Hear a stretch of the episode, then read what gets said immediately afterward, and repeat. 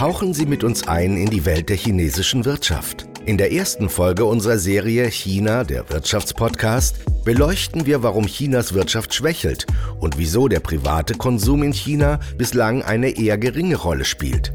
Außerdem diskutiert unser China-Experte Dr. Tarek Chaudhry mit Thomas Schwitala, warum die schrumpfende chinesische Bevölkerung zu einem großen Problem für die zweitgrößte Wirtschaft der Welt werden kann. Jahrelang, fast jahrzehntelang war die chinesische Wirtschaft ein ganz wichtiger Antrieb für die globale Ökonomie.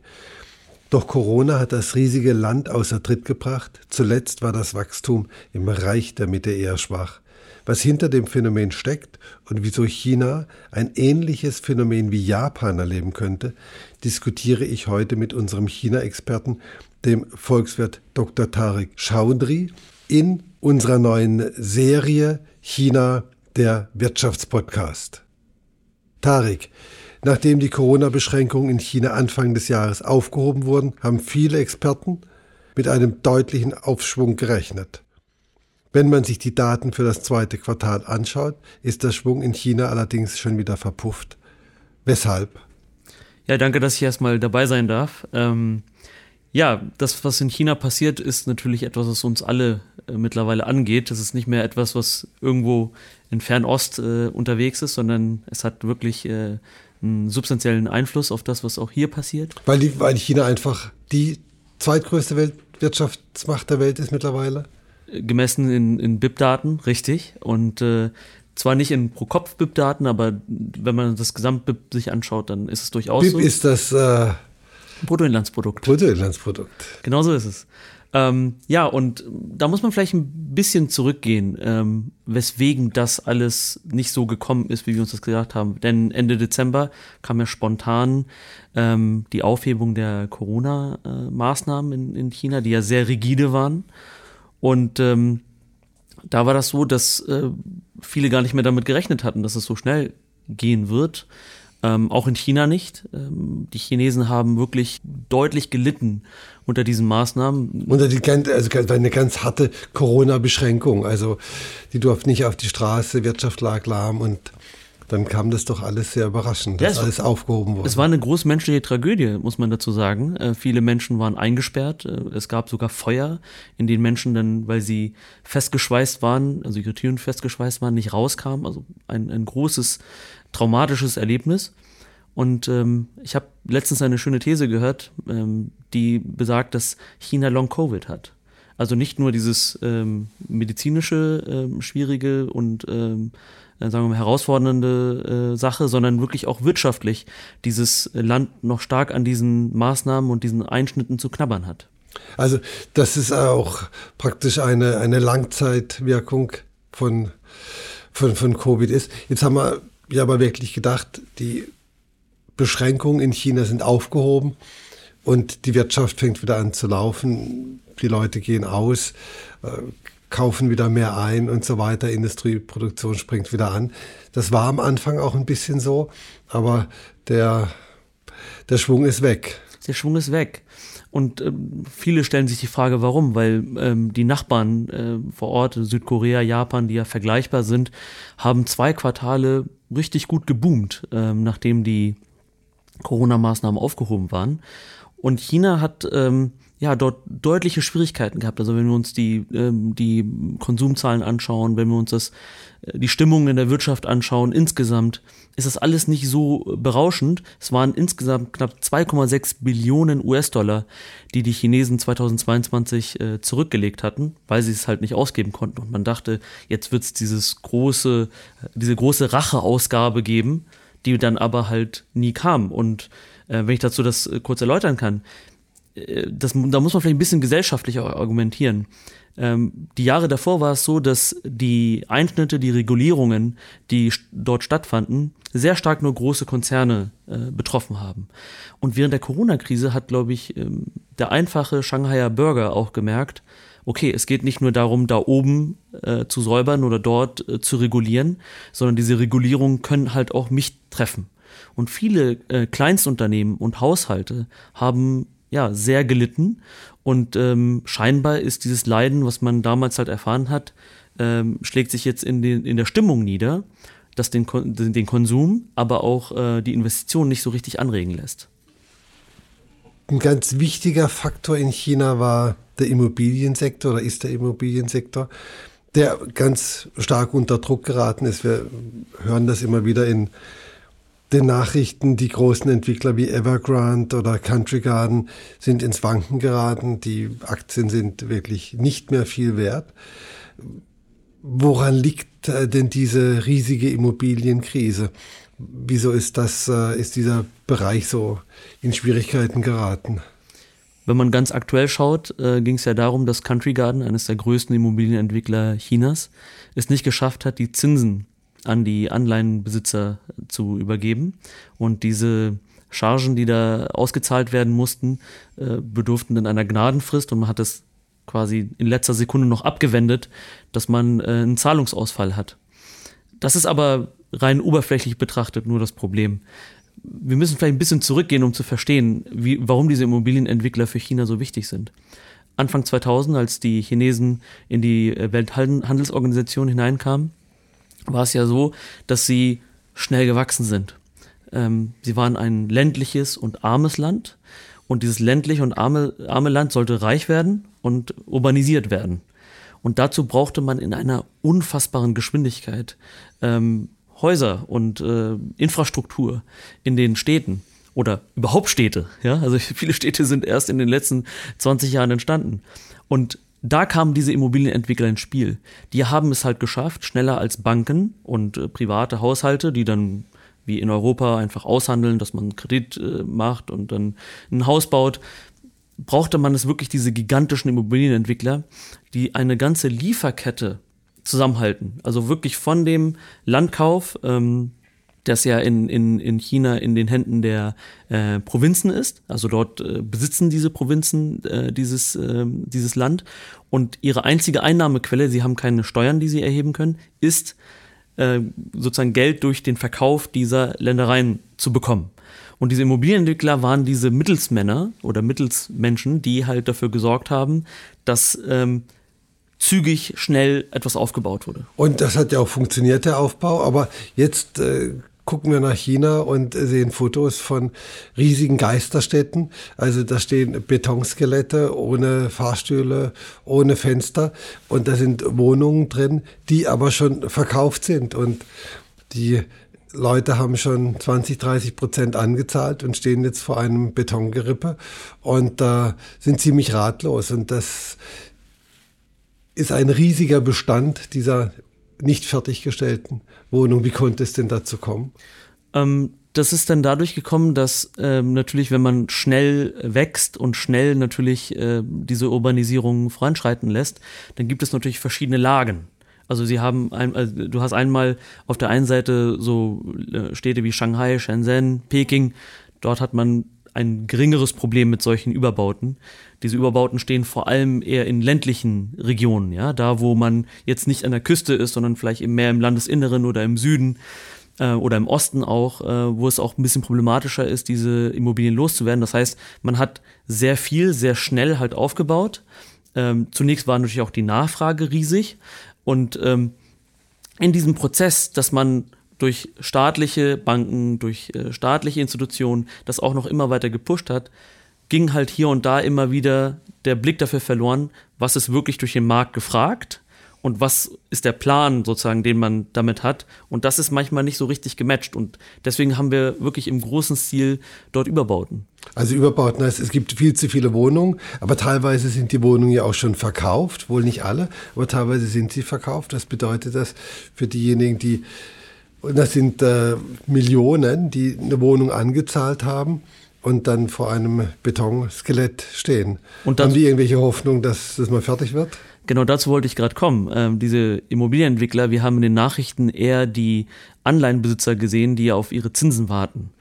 Das ist wirklich das kleinere Problem in dieser Krise. Das viel, viel größere Problem ist, dass viele Hausbesitzer, wie du richtig angesprochen hast, ähm, jetzt darauf hoffen, dass ihre Häuser zu Ende gebaut werden. Wenn man sich die Struktur, die ähm, Schuldenstruktur dieser Immobilienentwickler anschaut, dann sieht man, dass knapp über 50 Prozent äh, der äh, Verschuldung oder die sozusagen, ja, genau, der Verschuldung halt bei den Haushalten liegt. Nicht bei den Banken, nicht bei den Anleihenbesitzern, äh, sondern wirklich bei den, bei den Haushalten. Und die müssen jetzt wirklich darauf hoffen, dass der chinesische Staat in irgendeiner Weise eingreift. Und das Problem ist ja, dass viele von denen nicht nur Anzahlungen getätigt haben, sondern weil dieser Boom so extrem war und diese Immobilienentwickler eine riesige Nachfrage hatten, konnten sie teilweise auch von den Haushalten auch einfach äh, äh, Vorverkäufe machen. Das heißt, Leute haben längst schon ihre Häuser abbezahlt. Also Wohnungen. Oder Wohnungen und warten äh, auf diesen Wohnraum, der halt jetzt nicht fertig ist. Und kriegen Sie, haben Sie eine Chance, dass die Wohnung fertiggestellt wird? Springt da der Staat ein und finanziert die Fertigstellung? Was meinst du? Also man muss da sehr vorsichtig sein. Ähm, es ist oftmals schwer durchschaubar, was halt passiert. Gerade nach der Erfahrung, als äh, die Corona-Maßnahmen aufgehoben wurden, bin ich persönlich auch sehr vorsichtig, äh, sagen wir, große Vorhersagen zu machen. Aber von dem, was wir wissen, ist es so, dass die chinesische Regierung schon eher versucht, etwas Regulierung zurückzufahren, die Nachfrage ein bisschen anzuregen, das Angebot ein bisschen anzuregen, aber eher durch Incentivierung und weniger durch, dass sie als Staat eintritt und sagt, okay, wir übernehmen jetzt äh, äh, Teile der Finanzierung oder wir ähm, übernehmen jetzt Teile äh, der, der, der Produktion. Was man aber am ehesten oder von vielen Analysten ausgehen ist, ähm, man wird wahrscheinlich nicht die Immobilienentwickler retten. Die Banken sind oftmals staatliche Banken, da wird man schon irgendwelche Wege finden, äh, die zu retten. Wahrscheinlich wird man eher, um den Immobiliensektor nicht komplett, äh, äh, wie sagt man, in die Krise zu stürzen, wird man wahrscheinlich dort äh, eintreten und das ein oder andere äh, zu Ende produzieren oder bauen. Fertig bauen. Fertig bauen. Aber das wird relativ ineffizient, weil dann werden die Provinzen wieder übernehmen. Und wir wissen, auch in der Infrastrukturplanung sind da einige Autobahnen und Brücken, die leider nirgendwo hinführen.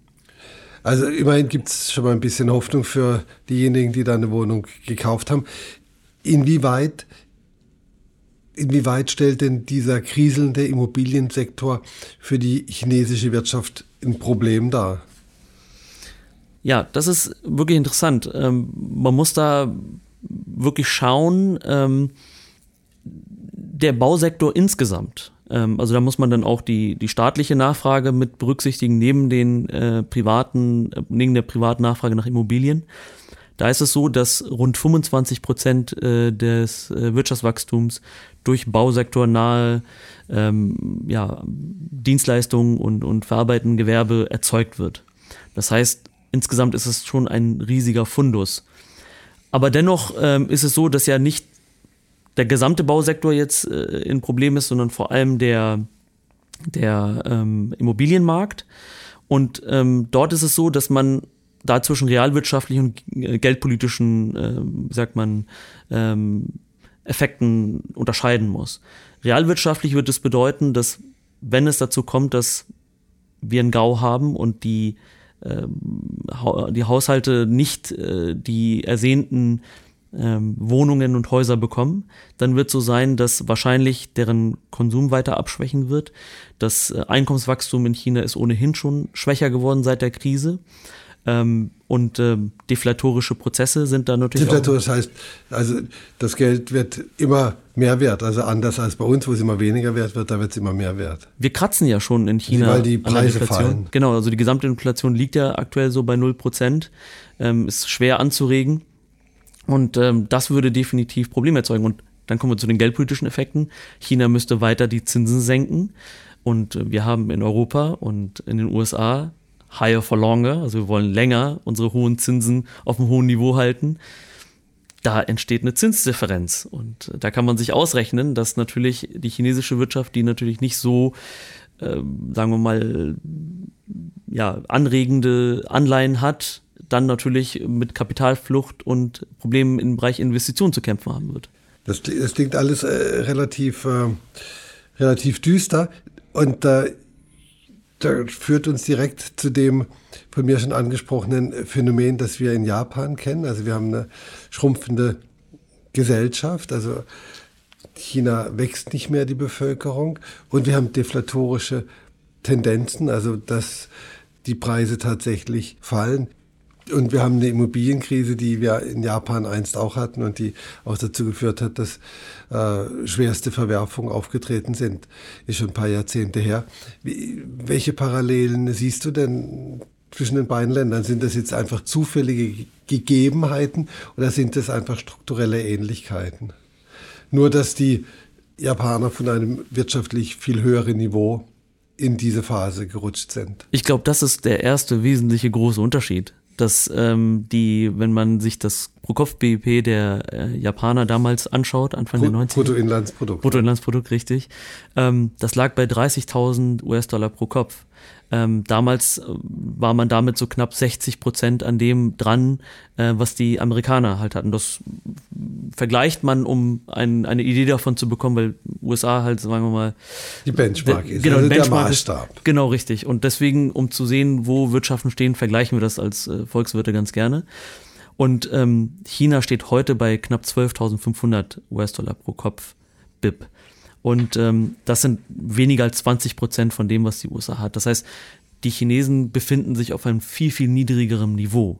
Das heißt, äh, übersetzt für mich, natürlich wird das Wachstum in den nächsten Jahren schwächer werden und es ist auch eine große Gefahr, dass äh, China es nicht in die äh, Reihe der wirklich entwickelsten und reichsten Staaten schafft, äh, gemessen an dem Pro-Kopf-BIP. Aber es ist so, dass ähm, da noch ein großer, großer ähm, äh, Sprung noch zu machen ist. Also China hat noch sehr, sehr viele Bereiche, die sehr unterentwickelt sind. Also gerade wenn wir den Sozialbereich angucken, den medizinischen Bereich und andere Bereiche, da ist noch sehr, sehr viel Luft nach oben. Das heißt, Japan war einfach schon ein reiches Land, als es passierte, und China ist halt noch ein Entwicklungsland äh, was das angeht. Ein zweiter Unterschied ist, dass ähm, Japan damals Vollbeschäftigung hatte. Das demografische Problem war, dass man Vollbeschäftigung hatte und nicht mehr wirklich Menschen, die man irgendwie in Arbeit bringen könnte. Bei China ist es anders. China ist zwar auch schon am Schrumpfen. Ähm, man sagt sogar, dass deren äh, Arbeitsbevölkerung innerhalb der nächsten 20, 30 Jahre um 200 Millionen schrumpfen wird, von 900 auf 700 Millionen. Das sind wirklich riesigen, gigantische Zahlen, ja. Ähm, und aber dennoch gibt es äh, dort einiges an Reserve, was, worauf die Chinesen hingreifen können. Die 25 Prozent der Arbeitsbevölkerung Chinas ist äh, in, in Landwirtschaft noch aktiv. Das heißt, da kann man noch einiges äh, in Industrie und, und Dienstleistungen hineinbringen. Äh, auch die Jugendarbeitslosigkeit ist relativ hoch. Da würde natürlich jetzt unser Chefvolkswirt Cyrus Rubia sagen, hm, Invisible China, die These, die ihr auch, auch schon diskutiert habt, äh, dass China sehr schlecht darin ist, diese Umbildung und Ausbildung zu machen. Das ist auch richtig, aber auf der anderen Seite muss man sagen, dieses Reservoir ist da. Ob man jetzt politisch was daraus macht oder nicht, ist eine andere Sache. Und der letzte Punkt ähm, ist halt die äh, Immobilienkrise. Und da muss man sagen, dass in China dort ein Staat ist, der noch viel, viel stärker eingreift. Also das ist ein starker systemischer Unterschied zu Japan. Also das heißt, äh, es gibt ein paar Ähnlichkeiten, aber das muss jetzt nicht die gleiche also Entwicklung ich, nehmen. Also ich glaube, ich, äh, in China kann man viel, viel kontrollierter diese Blase noch zum Platzen bringen. Das hat Vor- und Nachteile. Ich will nicht ein besser oder schlechter hier aufmachen, aber sagen, ähm, heute gibt es andere Möglichkeiten, solche Prozesse zu verlangsamen. Und es besteht natürlich auch noch tatsächlich die, die große Wahrscheinlichkeit, dass China wieder auf einen Wachstumspfad kommt. Also, wie gesagt, das klingt jetzt alles ein bisschen düster, aber ich glaube auch für dieses Jahr ist ein Wirtschaftswachstum von 5 Prozent für China vorhergesagt. Richtig. Ähm, für dieses Jahr sehen wir 5 Prozent. Ähm, 5 Prozent für uns ist das viel, für chinesische Verhältnisse ist es wenig. Und ich glaube, man muss sagen, die meisten, äh, das meiste Wachstum kommt in gewisser Weise auch aus, aus einem statistischen Effekt, weil natürlich in der Corona-Zeit die Wirtschaft lahmgelegen ist. Vollkommen richtig. Also das eine ist der Basiseffekt, den wir mal so schön betrachten. Letztes Jahr ist ähm, China nur um drei Prozent gewachsen. China kommt in den letzten Jahrzehnten aus Wachstumszahlen, ne, die sind im zweistelligen Bereich gewesen. Das ist schon lange passé. Ähm, die fünf Prozent, die wir jetzt haben, sind klingen natürlich auf der einen Seite sehr euphorisch, weil wir hier in Europa tendenziell schrumpfen. Tendenziell schrumpfen, gerade in Deutschland auch momentan. Ähm, aber das, was in China los ist, das muss man, also wir haben ja anfangs darüber gesprochen, dass man von einem Rebound äh, oder ein, eine Hoffnung in einen Rebound hatte, dass es so dieses, äh, diese Ausgaben geben wird, die man angespart hat, diese 2,6 äh, Millionen, von denen ich gesprochen habe. Und das ist ja nicht gekommen und oder nur zum Teil gekommen. Das heißt, wir haben auch noch gewisse unterstützende Punkte, wo es zum Teil noch diese Ausgaben gab, ähm, aus den Ersparnissen herauf, die, die man aufgebaut hat. Das heißt, nächstes Jahr werden wir diesen Effekt halt nicht mehr haben. Das heißt, tendenziell gehen wir weiter runter vom Wachstum her. Was ist denn die Lösung? Also die, was, was sind deine Perspektiven für, für China fürs nächste Jahr? Also ich meine, ein wichtiger Punkt ist ja, dass in vielen entwickelten Ländern der private Konsum eine sehr hohe Rolle spielt. In China war generell die äh, Investitionen in auch Infrastrukturprojekte, in Wohnungen, aber auch in, in Flughäfen, in Eisenbahnen, in alles Mögliche. Ein starker Treiber des Wirtschaftswachstums, nicht so stark der, der private Konsum. Ist das aber vielleicht ein Feld, das sich jetzt äh, nach und nach auch entwickeln wird, dass es einfach noch so eine Anpassungsphase gibt? Das ist schwer zu sagen, denn wenn man sich die Statistiken anschaut, ist es so, dass seit äh, über ein Jahrzehnt sogar der Konsum anteilig am, am äh, Bruttoinlandsprodukt, wenn man das damit äh, vermisst, sogar abnimmt. Wir sind aktuell bei 35 Prozent. Um einen Vergleich zu geben, die USA liegen bei 70 Prozent, äh, Europa knapp bei 55 Prozent. Da sieht man, welche Dimensionen da halt auch dazwischen liegen. China ist ein Land, was nach wie vor noch sehr, sehr viel spart. Es hat auch ein bisschen was damit zu tun, wenn man die Hintergründe sich nochmal anschaut, dass äh, der chinesische Haushalt oder Unternehmer nicht viele Möglichkeiten hat, das Geld zu investieren. Nach außen kann man es nur ganz, ganz beschränkt schicken. Es gibt ja Kapitalverkehrskontrollen. Aber Sie könnten, könnten schöne Autos kaufen, Sie könnten schöne Fernseher kaufen, Sie können schön essen gehen, also das, was die Amerikaner und die Europäer ja auch alles machen. Was ja auch getan wird. Nur es ist so, dass ähm, in, in den vergangenen Jahren, und da sind wir wieder mal bei meiner These Long Covid, ähm, genau das, was wo die Chinesen noch, äh, sagen wir vor Jahren etwas besser drin waren, in dem ganzen Kon Verkonsumieren von deutschen Autos, italienischen Luxusprodukten, genau das wird ja halt immer weniger. Und das wird meines Erachtens sich auch über die nächsten Jahre noch äh, hinausziehen, denn diese Eingriffe, die da stattgefunden haben, die haben viele, viele Konsumenten und Unternehmen verunsichert.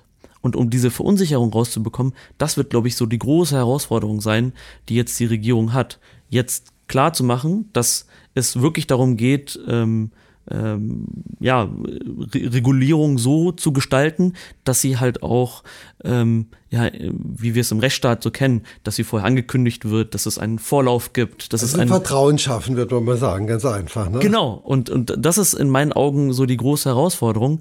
Ähm, aber an sich ist es für den chinesischen Sparer ein Problem, wo gehst du mit dem Geld hin? Du hast den Immobiliensektor, der momentan Probleme macht. Du hast Anleihen, man könnte sagen, staatliche Anleihen, die sind aber wenig verzinst. Gut, aber das wird ja, auch nicht, wird ja für den Konsum nichts bringen, wenn ich staatliche Anleihen kaufe. Das stimmt, aber ich meine nur, äh, dass man sehr stark in Richtung Ersparnisse momentan geht, hat nicht nur damit zu tun, dass der Konsum schlecht ist, sondern die Alternativen zur Investition auch für Haushalte sehr schlecht sind. Wie gesagt, darunter Immobilien, Anleihen, Aktienmarkt, also wenn man sich den anschaut in China, der geht wirklich rauf und runter, wie eine Achterbahn.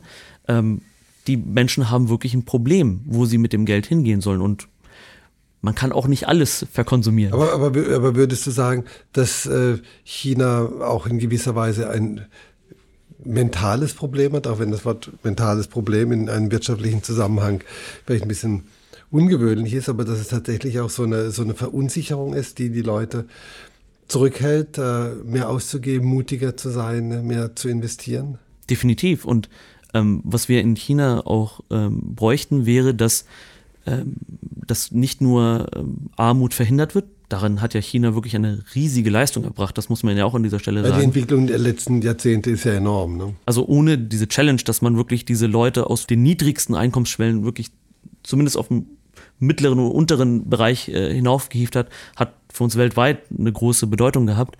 Aber jetzt wird es halt darum gehen, dass man dieser chinesischen Bevölkerung auch eine Kaufkraft gibt. Und dazu sagen viele Ökonomen, auch äh, teilweise äh, chinesische Ökonomen, dass jetzt auch Zeit ist, dass man Sozialausgaben erhöht. Äh, wenn man die Sozialausgaben in China sieht, die liegen aktuell bei 10 Prozent des Bruttoinlandsprodukts. Ähm, in der OECD im Schnitt liegen die bei 20, ähm, Deutschland 25. Die nordeuropäischen Staaten liegen da ein bisschen höher. Wo, wobei es auch durchaus Ökonomen gibt, die die hohen Sozialausgaben nicht unbedingt für den Weisheitsschluss halten. Richtig, aber die Frage ist ja, auf welchem Niveau bewegen wir uns. Ne? Also die Diskussion in Europa und USA ist halt auf einem relativ hohen Niveau und in, in China sprechen wir knapp bei 10 Prozent und ähm, auch die Misere in diesem Land ist noch relativ hoch. Man muss sich vorstellen, während der gesamten Corona-Krise gab es nicht einen einzigen äh, Corona-Check wie es in den USA den gab oder in Deutschland teilweise indirekt durch irgendwelche, äh, durch das Erlassen von, ich bin Vater von zwei Kindern, von Kindergartengebühren. Sowas gab es dort nicht. Also es gab keinerlei private, äh, staatliche Unterstützung an private Haushalte. Überhaupt nicht. Und das ist sehr interessant, dass ein Land, was einen sehr sozialistischen Ton äh, pflegt und sich sehr in dieser Tradition sieht, wenn man sich die äh, Kommunikation der Regierung anschaut, geht es sehr in Richtung Reagan und Thatcher und wo es darum geht, wir wollen hier keine Wohlfahrtsökonomie schaffen. Also das sind also praktisch äh, ökonomische Hardliner, wird man sagen. Ne? Das ist sehr interessant. Also das ist, äh, wenn man sich zum ersten Mal mit China beschäftigt, ist man da ein bisschen geschockt, ja, dass es in die Richtung geht.